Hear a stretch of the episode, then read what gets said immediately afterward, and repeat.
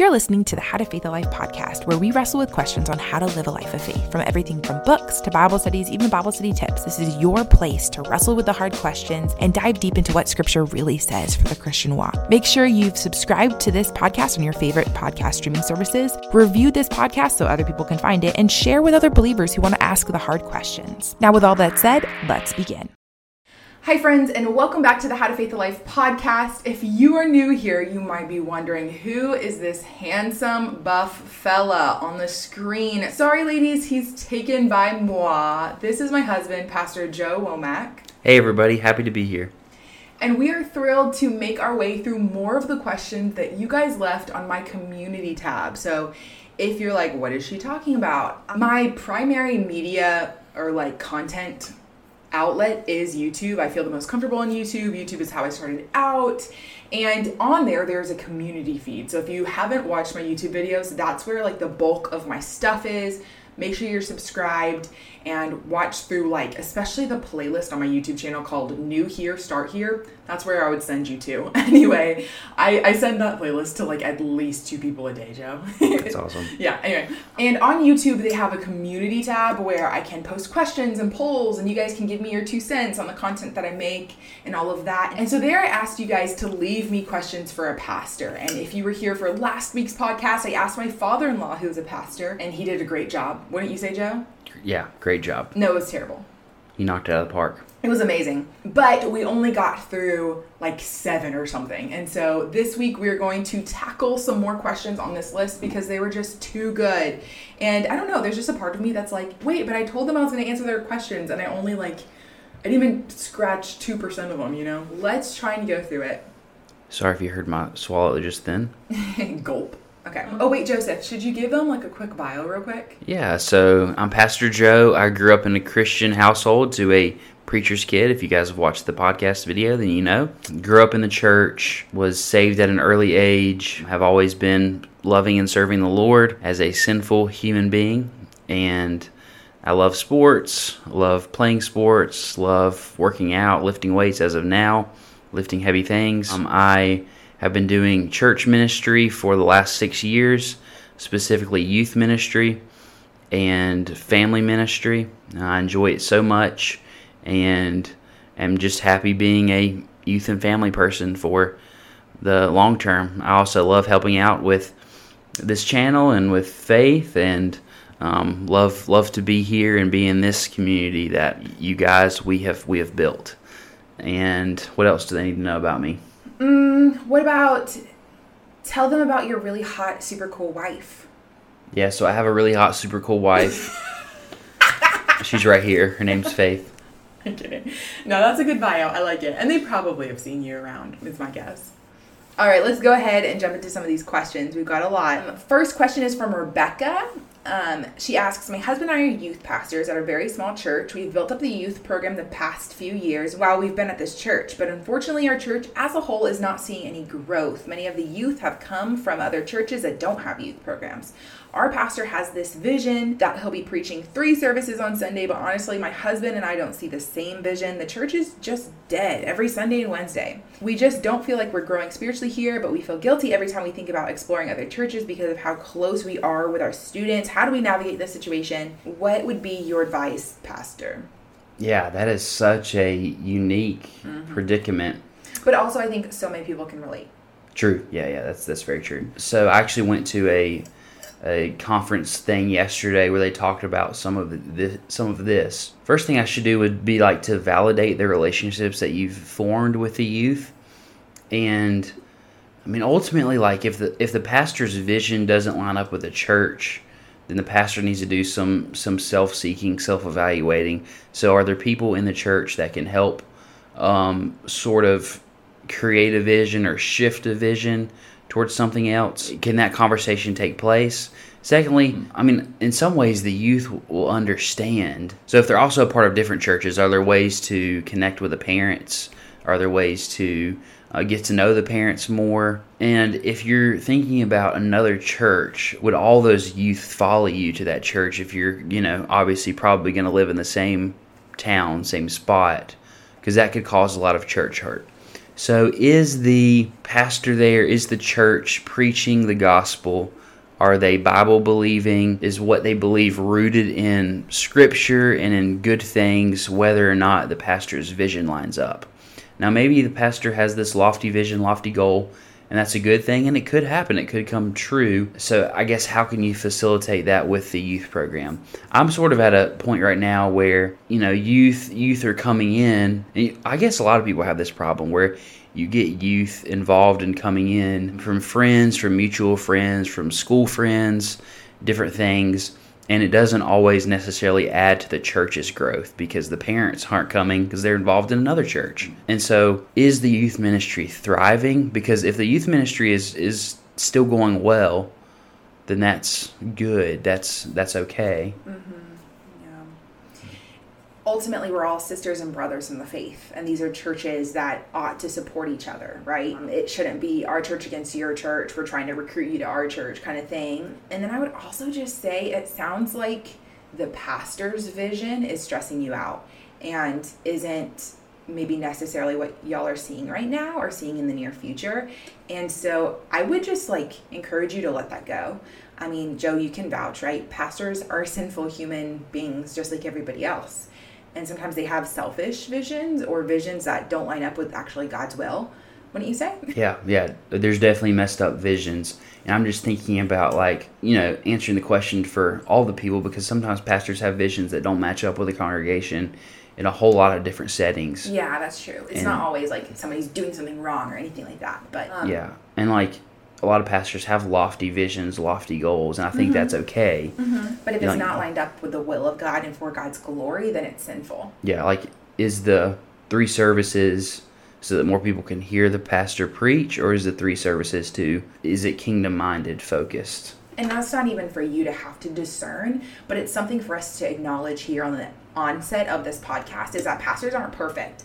And even though they may feel like they see this vision or have this you know, maybe possible calling over their life, you don't really know if that's truly from the Lord and the Holy Spirit until you can look back and say, yep, that was the Lord preparing you for it. And so I would never feel like pressured to, I don't know, feel like you have to match up or serve this vision, especially that one individual has, and especially when it profits their pride or their glory. I also would say this is part of like why I'm such a proud Presbyterian, um, is because this is the benefit of having a session that is equal with the pastor. Mm-hmm. Just the Presbyterian setup is sometimes the session is actually way more powerful than the pastor. You know, there's nothing that like the pastor can kind of force on the church. I want to do this. This is what we're doing. It's a group decision. It's group voted. It's group decided, and I think that's really beautiful, and that can be really helpful for setting you know people like you free from being like, well, the pastor wants this, but I see this as what the church is doing. You know, the session would be able to be that middle ground for everybody, but that doesn't really help you in your situation. right, yeah. So I'm trying to think. And not all hmm. Presbyterians are perfect either in their theology. I should say that as well. That's correct. That's correct. So, yeah, I mean, if the youth ministry is going well, the youth ministry is going well, you know, plow ahead. Should everyone now go to their pastor and say, hey, your vision doesn't line up? No, I don't think so. that would cause a lot of problems. Yeah. But there is there is a self-centered type vision and there's a vision that's rooted in prayer mm-hmm. and rooted in scripture and well thought out and well planned and then well executed if it has a gospel centered nature to it. It makes me kind of think of like the Bible Nerd Study Bible. I don't actually know if that's ever going to happen. I don't ev- actually ever know if I'll be able to um, play a part in a study Bible being published. That you know, we get to basically design, but I do know that we can pray for it and ask the Lord for it and that it's a good God glorifying desire. So I would encourage believers and anybody in leadership in the church wanting to see growth to hold their visions and their heart cries open handedly is like, Lord, if none of my plans happen, but you are glorified even more, am I going to be at peace and so happy and satisfied? Because if not, then our hearts are set on the wrong thing. But I think we've spent enough time on this, right? Yeah, I love that question though. Like it really gets me thinking. Oh. I love it. I love it a lot. Yeah, it's a good question. now, you know. Yeah. And then like if the youth ministry is going well, then that would also mean the vision needs to shift. Mm. And so if something if a ministry is going well, then a vision needs to shift. So I would just I would almost encourage you guys to keep going forward with youth ministry if it's a possibility for you. Yeah. And see and see where that goes. All right. So, what are some ways that we can build relationships with new believers without coming off as judgmental, Pastor? Wait, with non-believers or new believers? With new believers. Okay. So just strike a common interest with them. Just connect with them on a, a real level. Like actually get to know them, try to find out what they're interested in, and then find the common ground with their love for Jesus. So they're going to be new to everything and they're going to be excited about everything. And they're also going to have a limited knowledge and understanding of different things in the Bible, probably. So just treat things with grace and, and be excited with them. Like come alongside of them and be excited and supportive with them and be patient because it's going to take them a while to to get different things. Yeah, so I would say to be patient with them and just focus on getting to know them on a real level. And the talk doesn't always have to be church stuff. It can be normal life stuff. Yeah. More often than not, new believers feel alone, don't they? Um, they feel like alone. I remember as a new believer, I felt like I was the only person on fire for Christ, you know? And then also, antinomianism is a real thing with new believers. So they're either going to fall on the side of like grace, grace, grace, grace, grace, and abuse grace, or they're going to fall on the side of legalism. And so if you fear coming off as legalistic to them, then they might be kind of leaning too hard on the grace aspect or you might just be struggling with legalism. And i think that's important too is like we have so much as like aged christians to learn from new baby christians. And we can profit so much from their fire from their newness from their childlike faith. And anyway it's just a good thing to be asking this question. Yeah, most new believers that I come in contact with are first go to like the legalistic side of mm-hmm. things, yeah, and then they're reminded of grace after that. So you can, I mean, if you're preaching grace into their lives, that's one way that that helps. That helps them not not feel judged or judgmental. Yeah. It's just we have to be patient with new believers, but also constantly have that humility of like, what can I learn here? You know, how can this sanctify me? Having these really baby like conversations with them about theology or the Word of God. So it's it's exciting. It's like it's Mhm. exciting to interact with a new believer. this person has literally been brought back from the dead and they are a new creation. It should be celebrated a whole lot more by the church than like, oh, they're a new baby Christian. Ah, you know, roll your eyes. Like this is actually a miracle standing right in front of us of the Lord's gracious loving kindness to redeem lost souls. So and encounter them with that praise and worship that it should be filled with. and the angels are rejoicing Yeah. Okay. at every single person. I don't know why that. Made Do you ever censor your sermons to not offend the audience so that people will stay at the church, Joseph? I follow the text. I follow what the text is saying, and the Bible is offensive as of its, itself. So I preach from what I find exegeting scripture. And sometimes that comes off harsh, sometimes it doesn't. It's more along the lines of so you, I mean, sin is a reality in Scripture. It's it's it's there. So, you know, preaching about sin, I think, is important. And then, like, oh, what was I gonna say? Like application, sometimes you've held back. Yeah. So once you get to know your congregation and get to know your people, you see the sin in their lives, and a lot of times you want to just address it head on from the pulpit. And there's times when that's good and there's also times when that's r- could be really harmful so the goal is to communicate in love you're drawing people unto the father and you want it to be loving. Sometimes as pastors you can have sort of cynical hearts to some people who are living in sin and coming to church or their lives don't match up. And you and you're like man this text really fits so and so. So let me just you know hammer it home, but it doesn't always work that way. And the Spirit is the one who moves in the hearts and lives. So it's important to come at it with with love and with sincerity sincerity and go from from that approach rather than just like calling somebody out. So i preach from the text what the text says. I pray about the application a lot. And you know and thursday i might be like this person's really going to hear it on sunday. And then and then by saturday by sunday morning it's like no this needs to be Softer. loving. Yeah, softer. Yeah.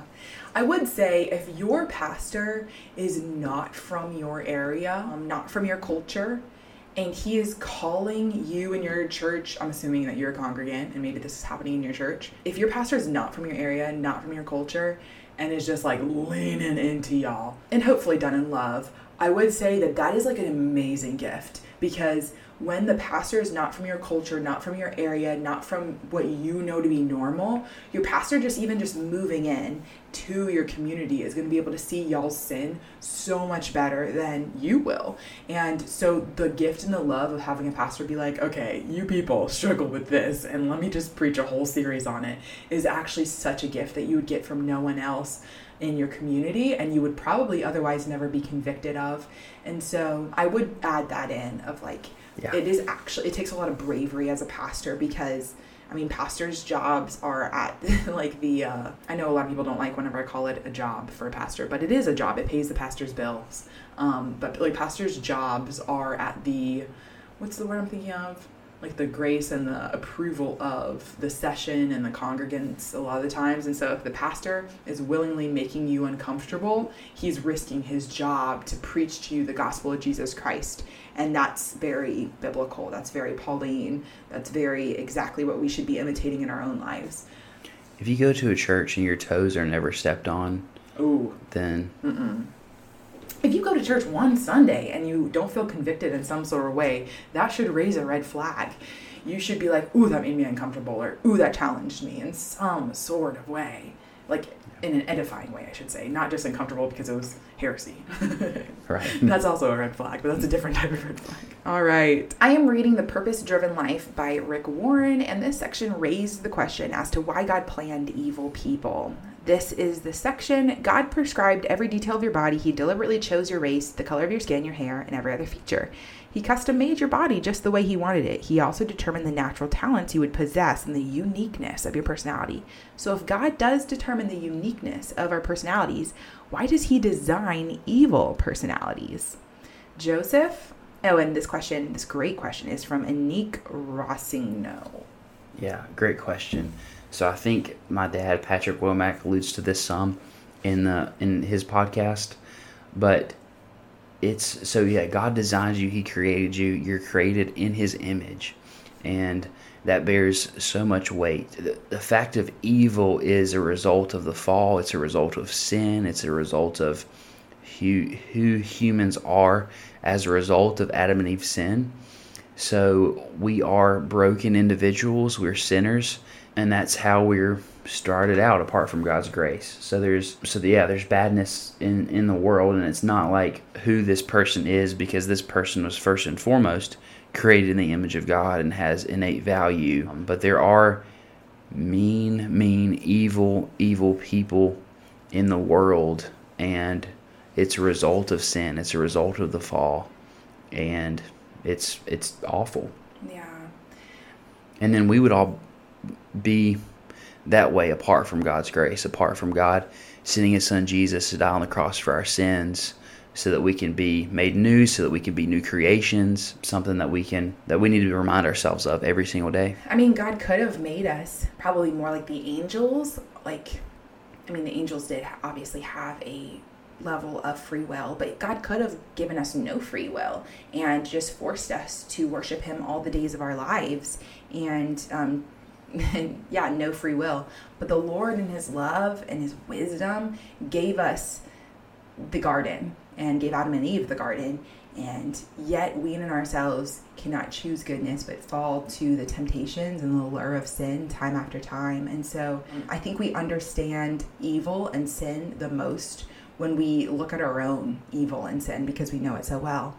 And then it's also important to note that the enemy and his dominion has a big influence. I mean, when people let themselves go and sin and they celebrate their sin, sin just multiplies on top of multiplies. Think about a virus or, um, you know, like a weed. It just grows, it grows faster and then faster and spreads even faster.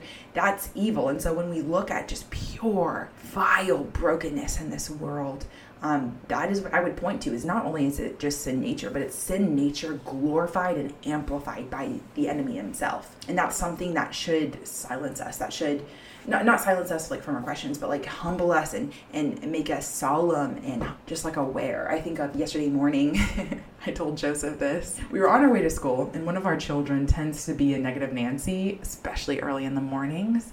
And we do our catechism questions. We pray a lot. We we say all these wonderful things like thank you lord for the sun. Thank you lord for the air. Thank you lord for my breakfast. You know just like lots of good things. And that's what we were doing in the moment. And my son was like no life is not good uh, today is not a good day the sun is not shining no no no no no and he was probably like maybe seeking attention or trying to be some kind of way. But I took it very seriously of like, dude, you're setting the tone for your entire day. Why would you make it negative? And I said, you know, those are like thoughts that kind of make me think they're from the enemy. And he got just like really quiet, which as a mom kind of made me think, did I share this too early at too early of an age? We didn't expose them like to that kind of thought of like the enemy is attacking you every single day until this summer at VBS someone said that and they brought home a lot of questions and we hadn't yet kind of addressed that with them um, because of maturity levels at the ages that they are but sometimes that just naturally comes up in conversation with kids it hadn't naturally come up with our kids so we hadn't really exposed them to the idea of like everyday battle against the enemy and so, anyway, he's new to this idea, and he was really kind of like, whoa, my life and like what I say is important. And I think he kind of realized the severity of things and the importance, even though he's a five year old, you know, like he can take his life seriously and he can take what he says very seriously.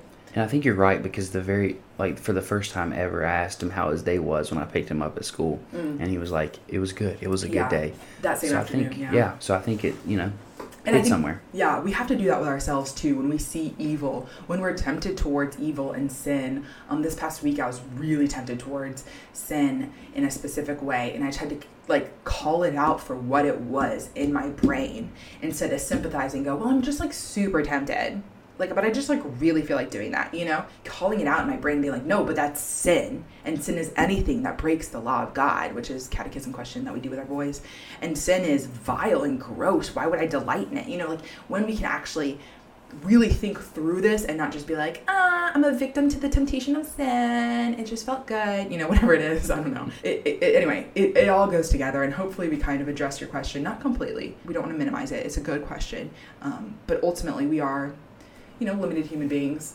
that don't have all the answers all the time, and why the Lord gave us free will and allowed Adam and Eve to fall is not ever going to be like fully perfectly broken down this side of heaven, I don't think. But man, do I look forward to the webinars and the seminars that are going to be held in heaven one day. We can just sit there and we can be like, okay, wait, so Jesus, remember when he ate the fruit? What kind of apple was it? or whatever it is. now we can just talk about all the questions. Faith's going to be in those webinars and seminars oh in heaven, goodness. and I'm going to be frolicking in the field. All the Bible nerds with our journals and our Mr. Pen pens are going to be sitting there taking notes. Speaking of Mr. Pen, this podcast is sponsored by Mr. Pen and their amazing line of Bible journaling pens, sticky notes, highlighters. They have the best supplies for marking in your Bible without it bleeding through or ruining your Bible page. I love Mr. Pen so much. I steal Faith's supplies all the time. and I love it. I really enjoy it. I bring a Bible tote bag to church every single Sunday, and it is just lined with like a rainbow spread of beautiful pens. And whenever anybody needs a pen or a highlighter, they know who to ask. And my boys use them as coloring and I'm so grateful to work with such a amazing brand. I mean, there are I said this last time, but every person that I've interacted with from the Mr. Pen brand has been a Christian, pastors' wives even, and I'm so encouraged to work with a brand. I mean, I could go sponsor and, and work with Crayola or Mildliners or whatever else, but they are not Christians that are going to be standing hand in hand with me one day in heaven. And I'm so grateful that brands like Mr. Pen exist, where they're wanting to just make products for people to go further in their worship and their study of the Word. There's no greater cause to invest in than for us to know the Word of God because we claim to believe it, right? So let's study it and let's be in it with our Mr. Pen highlighters. Oh, I love it. Not only, they're like also really pretty, are they not? Yeah, I like. Yeah, they are. The colors, they all look to, good together. Um, that's like all I use these days whenever I'm writing in my Bible. I'm known for like accidentally stealing pens, but Mr. Pen, I would. It would be not an accident. Just take the Mr. Pen pen. He is the worst. Like waiters and waitresses, when they ask for your signature, Joe will like put it in his pocket, and they're like, "Oh, that's me. That's mine." Anyway, all that to say, you can steal my Mr. Pen pens because they are actually the best. Thank you. You need them. You need them for your Bible notes. Make sure to check out Mr. Pen. You can find them on Amazon. I'll also have them linked down below in the show notes in the description box. And thank you so much to Mr. Pen, not only for making the best highlighters for our Bibles and pens and doodads, but also for sponsoring this podcast. Thank you. Now, the next question. Ooh, ooh. Okay, Bible First and Foremost asks How do you deal with people who regularly attend church but choose not to be members? And along the same vein, what do you think people who also attend regularly and ask about membership but cannot affirm the church's statements of faith? Yeah, such a good question. So I've been in churches before where membership like really matters and almost wait wait I have to hang on a second. I don't want to say this? It's harder to get people to commit these days um, to for membership. Like it's just less of a tally sort of thing. And there's a lot of congregations who where membership is important, and it's also important for how the church is doing. It it bolsters the pastor's confidence and self esteem, and that can be sinful and also not sinful. But like membership is good in terms of a growing church. It's also helpful to keep the person accountable and in the fellowship. And so there's ways in which you want to become a member of a church because it does hold you accountable. It does help you in terms of growth, in terms of being a part of a body. And so I would encourage you, if you're not a member of the church, to seek out membership in in your church. The second part of the question is if a member can affirm the statements of faith. I guess I'd want to know what statement of faith your church has and owns and how specific it is because if it's like the basic doctrines of the faith, like if it's like Apostles' Creed kind of stuff, like Christ's uh, death and resurrection, if it's you know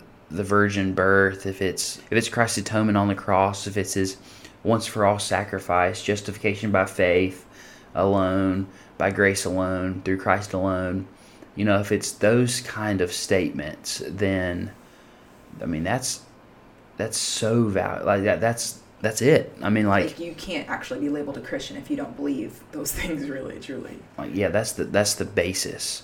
Um, and so like if your church has a statement of faith like that, I would deeply care for the person's spiritual health and well being and and look for ways to encourage them and, and have them um, taught and to teach them and to have them dig deeper in their understanding of the Bible. And then if your church has statements of faith where they have to be baptized a certain way, if they uh, have to be Arminian, if they have to be Reformed, if they have to be Charismatic. charismatic to join the church or i mean just like yeah if you have to speak in tongues if you have to sorry that might be too hot of a topic but if you have to Anything like that. yeah what if your statement of faith is to join the church is very specific and very uh, lengthy then i would look at your church's statement of faith but Mm.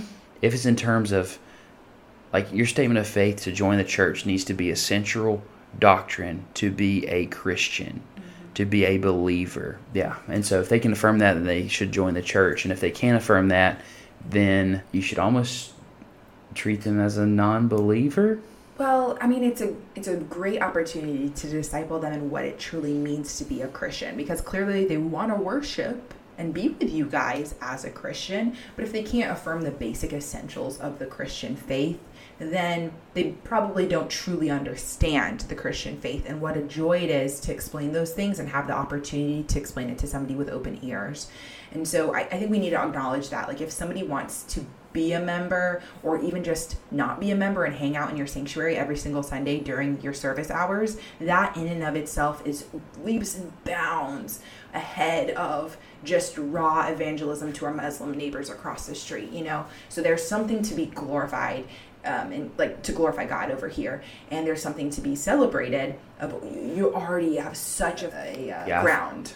I think I like I think I overstepped by saying like treat them as a non-Christian or they might need more evangelizing because they are seeking to be in church. They are seeking to worship God. So I mean that speaks in and of itself and I guess the spirit's work in their life. So But there is those kind of things here where it's like, well, do you just want to be a part of a community? You know, because sometimes you get people that don't have family, that don't have friends, and they just want to not be alone. You know, they want to have, and that's amazing to that we get to serve in that way. But there's still important distinctions if you're gonna be a Christian that you have to believe to be a Christian. You know, and so we we want to honor the distinctions of the faith because they are that important. If we don't want to minimize the fact that we believe something that literally changed all of human history. The resur- the bodily resurrection of the Lord Jesus Christ is huge. And we don't want to minimize that just to be like, yeah, yeah, we'll welcome you in, we'll call you a member, you know, no big deal. Like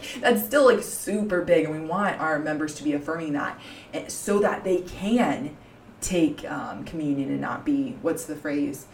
Um, bringing judgment on themselves eating, drinking, judgment. on themselves. so that they can disciple a believer one day, so that they can lead in Sunday school or volunteer in nursery or all the things. I mean, if you don't believe the essentials of the faith, maybe the Holy Spirit's working on you to believe those things and to respond in faith. But sorry, there's a car that just pulled up to our house. But you can't truly like disciple somebody in the faith if those aren't like if you don't if you don't believe those things. I mean it, i hate to draw these lines. I mean we probably sound super harsh to somebody watching or listening right now but it is just like so important and so life changing what we claim to believe and we don't want to minimize that and just throw around membership like it's no big deal. Like to to be a member of the church has these things that follow like communion like baptism like discipleship like leadership like all the things. And we don't want to minimize the like actual importance of communion and how important that is. We talk about all this stuff in theology bootcamp my course walking you through all the stuff in theology like differences in denominations and theology and salvation like all the stuff. I don't try and tell you what to believe but explain to you why people believe different things and why there is debate so that you can make up your own mind. If you want to check out theology bootcamp it is linked down below and it is the follow-up course to bible study bootcamp so I do need to say that so that people don't just go buy theology bootcamp and then have to buy Bible study bootcamp. But anyway, all of that is linked down below. I would love to walk you through that. And you can use code podcast for 25% off. All right, I think we have time for one more question. All right, here's a tough one from Stephanie Castro. My boyfriend is a widower. His late wife was a Catholic. If we wind up married and are non-denominational, will he be with me in heaven or her? Are or are we all just together in heaven? Ooh, this was a question that Jesus answered in the New Testament. Yes. So uh, we will not be married in heaven. Um, we won't have our same spouses. So this helps sort of answer the question for a lot of people who are widowers or who are widowers remarrying or have multiple husbands and wives. So yeah, which what reference is that? Matthew 22 30. Wow, so it's towards the end. We'll be like the angels. Yeah, we won't be married. Yep. But I think, you know, Faith and I will still have a deep connection in heaven. By then, he will definitely be sick of me and will not want to sh- share the same bedroom with me anyway. So it's the Lord was thinking of Joseph when he said this. No, it's actually quite sad to think about, but no, it is. it's in terms of we'll all be worshiping and praising God on the same level, and you know that's what it's going to be about. I think of our single brothers and sisters who experience a divide um, or they feel alone when they're worshiping in the church. They feel like they don't belong in ministries because they're not married with kids. They feel like they don't belong anywhere. They think, feel like they only belong at a singles ministry, but then the singles ministry is just trying to get them married off. And I hear these stories and it breaks my heart because that's like the opposite of heaven bound. That is the opposite of what heaven will look like. We'll all be singletons, right? And it won't matter at all about us because we will be the most consumed with God's glory and His worship than we can even imagine. And we'll just be consumed with shouting His praises and at the utmost joy that you can imagine. Like the best times in your life that you've ever experienced, where you had like the most fullest, best feeling and joy in life that is what it's going to feel like and you're just consumed with singing his praises. And so yeah it definitely doesn't matter if you're married or not. That's just totally not the focus there in heaven. And i pray that churches get that kind of same mindset on this side of heaven or else we're just not being heaven bound on the topic and we're not being good representatives of the hope and the glory that awaits us in heaven. Mm-hmm. yeah. Yeah. The church is recently helping a lot more with single ministry in terms of you and your singleness and not just trying to reach out and find a, a, partner as fast as you can, but actually, you know, seeing the heavenly fruit of that and embracing that. And in terms of like, you love God first, and then your spouse, then your kids, then everybody else. You know, in heaven, it's you love God first, and you love others, and it's that's how it's gonna be. All right, Joseph. Let's, there's a couple fast ones. You want to do a couple fast yeah, ones? Yeah, Do we really have free will? This question comes from Jules. I'm thinking here of Pharaoh and Saul, where God hardened their hearts. Mm. But there's also other examples in the Bible, and she acknowledges that. Do we truly have free will, Joe? Yes, we do have free will. And we even, as believers, have more free will than the non believer. Because once you're a Christian, you have the freedom to to worship, to love, to serve Christ. And as a non believer, you're in bondage, you're enslaved to sin, the Bible talks about. So, being a believer, you actually have more free will, you actually have more freedom than, than a non believer. And in some ways, we still, like, we, we fight temptation, and yeah, I think it, I mean, it's, she's acknowledging a really good point though. Those passages are tricky for our theology of free will. I talk all about this in Theology Boot Camp, not to plug it again, but those are like you're wrestling in the right directions and you're acknowledging like really important things, which is really good. God hardened Pharaoh's heart on Romans the 9. The spirit left Saul, I think is the wordage, right? Yeah, the spirit was on Saul, the spirit left Saul. Yeah. And then Jacob I loved, Esau hated, Romans 9. Mm-hmm so you know there's there's things like that to wrestle with. But it's built off of our theology of other things which is why i'm pointing you to theology boot camp because in that course i spend i don't know probably like a hundred hours unpacking all of these different things and how they're all interconnected. So it's kind of hard to just answer one off really quickly but the short answer is yes but we still acknowledge those passages do ch- seem to challenge it all right, how do I truly trust his plan for me? This comes from Brianna. I feel never satisfied with my career. I nanny, and for some reason, I feel like I'm never good enough. I constantly put myself down. Why is this? I pray for God to take this feeling away, but basically, how does she trust God's plan? Faith, will you get me started while I think a little bit more on this one?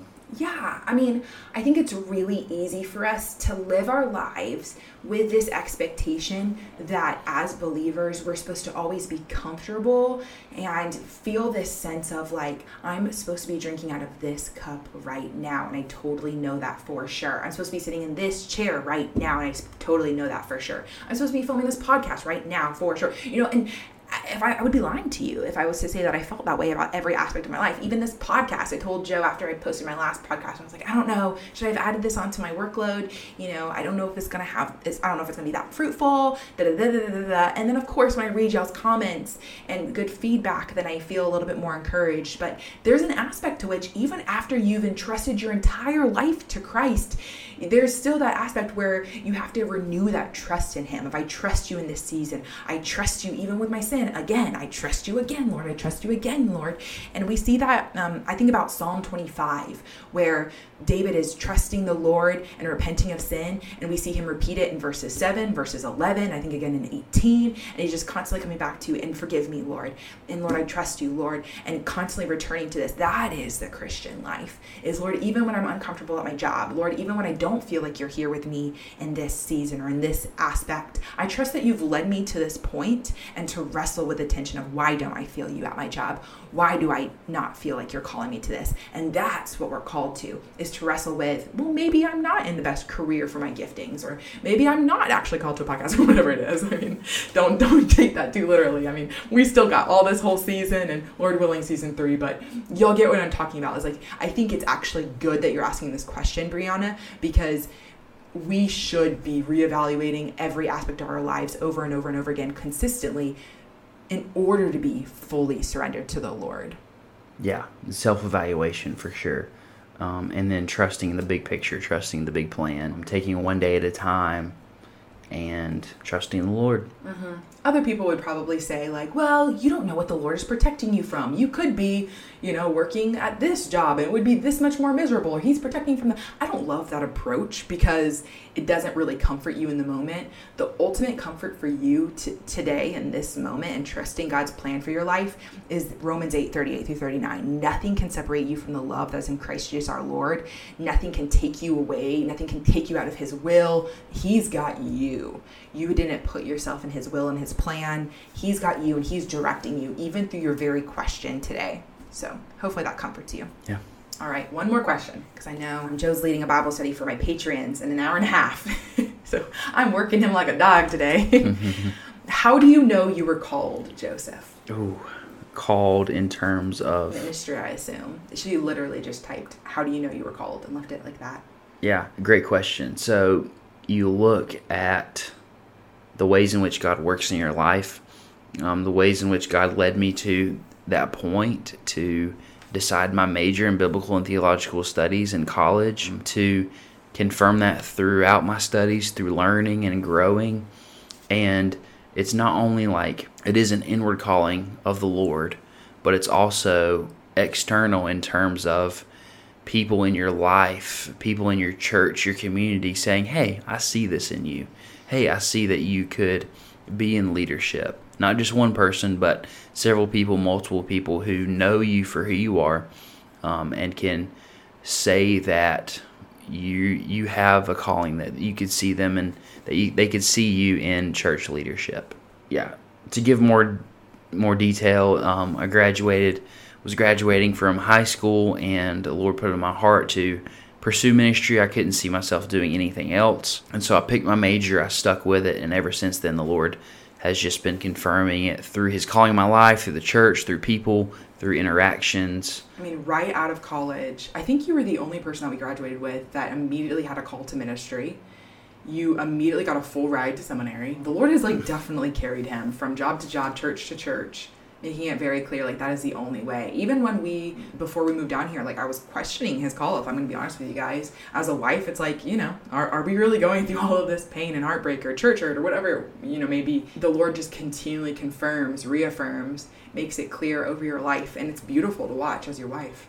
Yeah, so I have like a like a one track mind and the Lord just gives me like, you know, one thing at a time and it's really just been like that from the beginning and it, it, I have a simple mind so it works out well. well joseph thank you so much for gracing the podcast listeners. Oh we should give them a name.